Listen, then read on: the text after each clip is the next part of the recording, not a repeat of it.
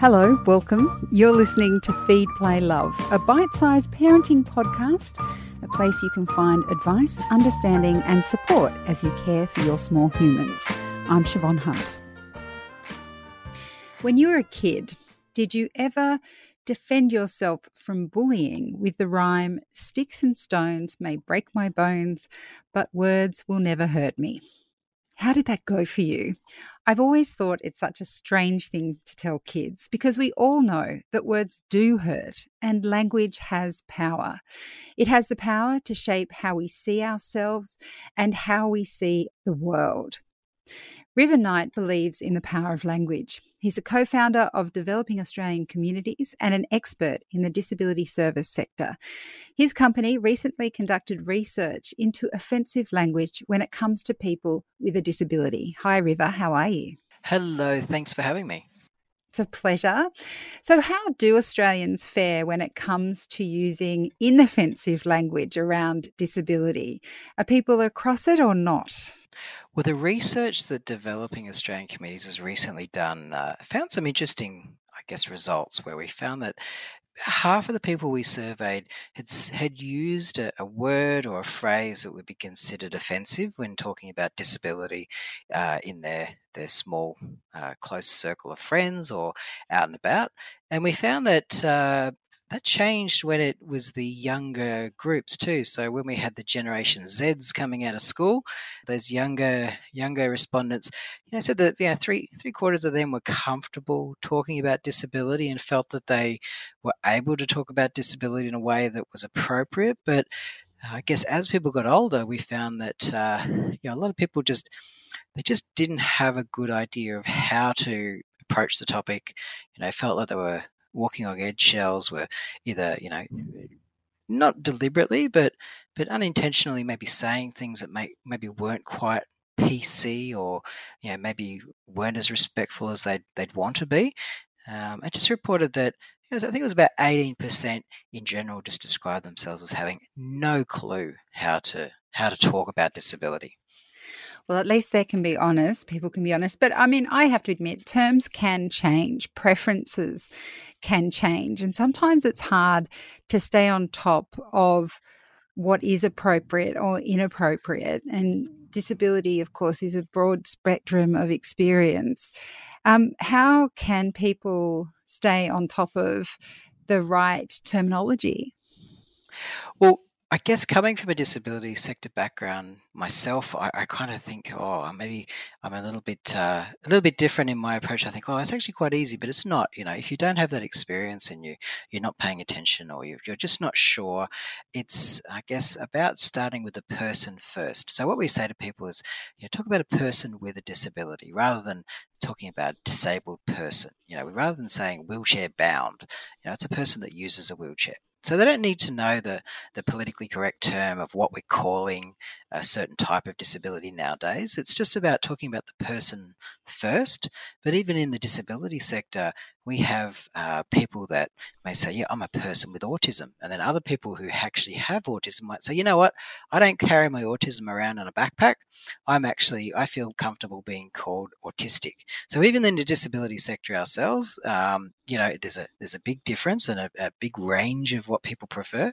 So we say start with talking to the person first if you're not sure. But if you if you just got to guess, start with saying the person first and focusing on the person, and then talking about the disability.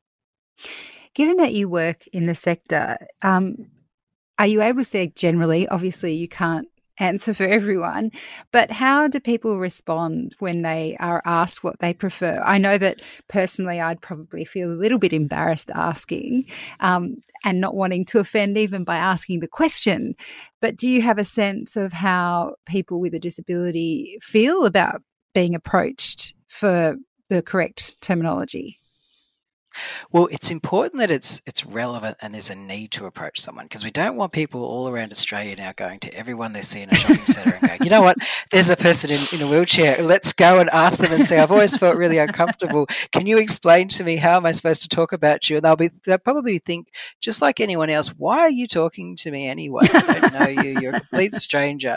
If there was anybody else, would you be approaching them? So we kind of say, well, look, make sure it's appropriate in the context. You know, so if I'm an employer, for example You know, I might think, think I've got someone in a wheelchair that's coming in my workplace. I'm going to have to have a conversation to make sure that I've got everything, you know, that's reasonable that I can do. And and if you're if you're having a relationship, you've got a family member. You know, if you're a young parent, for example, another young parent has a, a young child. You know, you know that when, when we've got those new diagnoses, you know, happening around four, five, six year olds, you know, sometimes it, it does start to come up, and you sort of might say to another mum or dad, you know, how do I I'm not sure what's the right language to use. So we, we say, look, have the conversation if it's appropriate. But if you're in a shop and you're a shopkeeper and someone comes in in a wheelchair to buy milk and the, the wheelchair makes no difference to the transaction, there's probably no need to. But just understand it's your anxiety or, or your thing that you're trying to work out. So you might find that the person you ask tells you to go away uh, because uh, just like everyone else, people with disabilities, we, we sometimes have good days and bad days.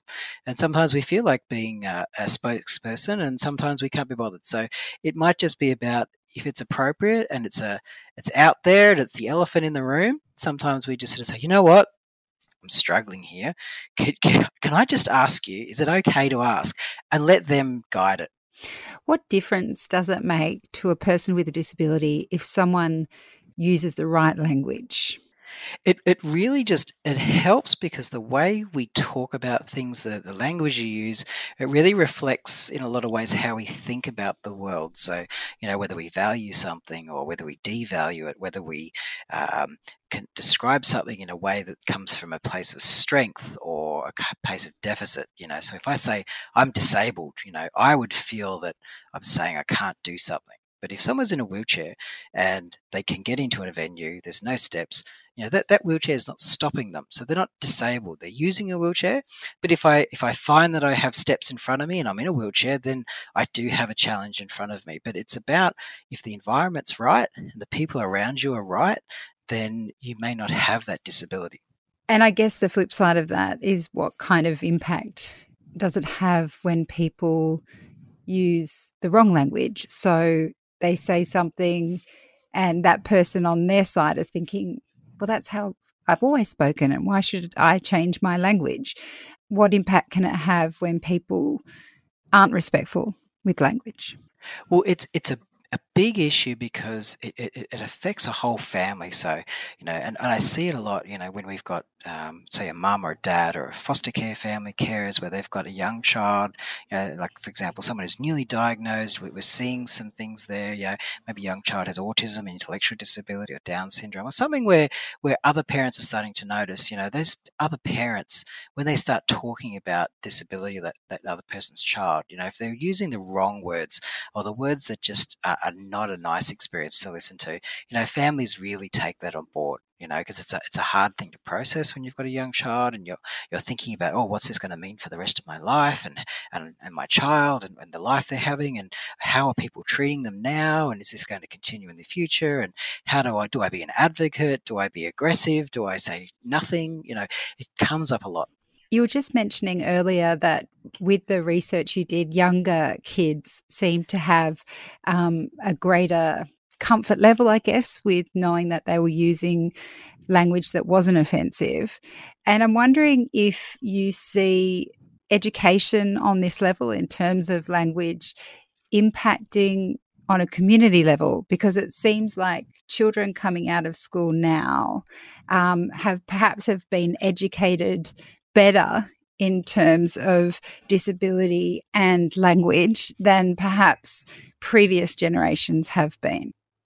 I think in some ways that, that has been the experience for a lot of young people growing up in the last, you know, 10, 15 years because they they they see disability in the classroom more. That the way that it's spoken about has changed. You know, there's that special education, uh, I guess, uh, setting has changed. We see a lot more people supported in a mainstream school rather than you know, sent off to a special education unit that's separate.